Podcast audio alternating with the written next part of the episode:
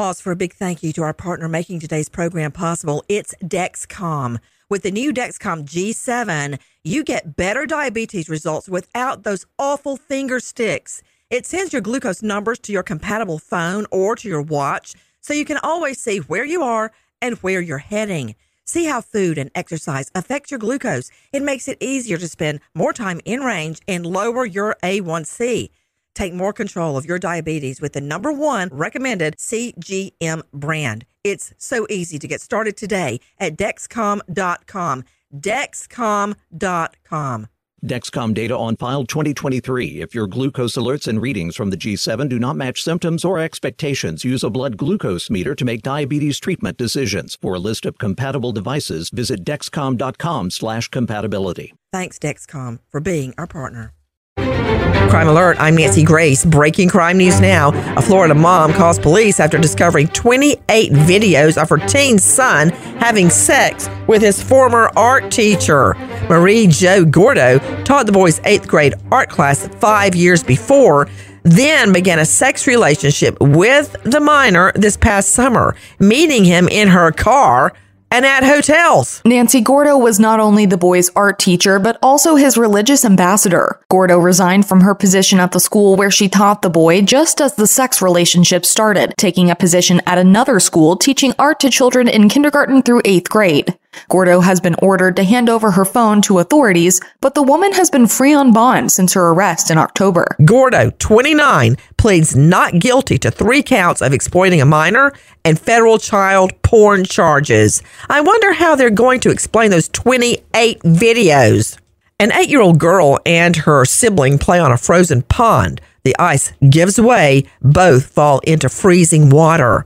An elderly neighbor calls 911 and manages to rescue the sibling but can't reach the girl. As soon as Vermont State Trooper Michelle Archer gets on the scene, she immediately dives in the freezing water, dragging the little girl, just eight, to safety. Archer and the children warm up in her patrol car until EMTs get there. Both children make a full recovery from hypothermia. The Vermont State Police Life Saving Award, well deserved Trooper Michelle Archer. More crime and justice news after this. Now, with the latest crime and justice breaking news, Crime Online's John Lemley. Reviving a dormant case against the actor, Alec Baldwin has now been indicted by a grand jury on an involuntary manslaughter charge related to a fatal shooting that occurred in 2021 during a rehearsal on a New Mexico movie set. With the latest, here's Sydney Sumner with Crime Online. Months after they received new analysis of the rifle that was used, special prosecutors in Santa Fe have presented the case to a grand jury. After a day and a half of laying out their case before the grand jury, the prosecution declined to answer any questions. Baldwin's defense lawyers say they will contest the charge. Two crew members were among the witnesses seen at the courthouse for proceedings that for now are shrouded in secrecy.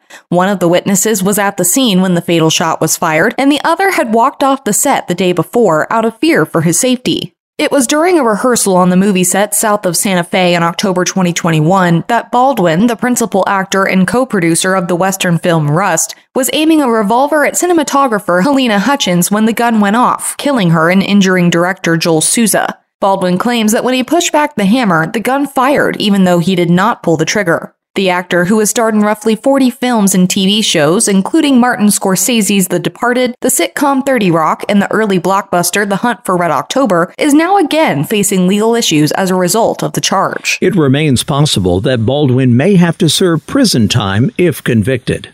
Citing DNA evidence, authorities in Texas now say that a man who died in prison decades ago has been identified as the person who kidnapped and stabbed three girls from Indiana and left them in a cornfield almost 50 years ago. Once again, Crime Online, Sydney Sumner. Although the girls, who were 11, 13, and 14 years old at the time, survived the attack, a clear suspect was never identified and the case was cold until recently. According to the Indianapolis Metropolitan Police Department, the assailant has now been identified by investigators using forensic genetic genealogy as Thomas Edward Williams. The man was an inmate who died in a Galveston, Texas prison in November 1983 at the age of 49.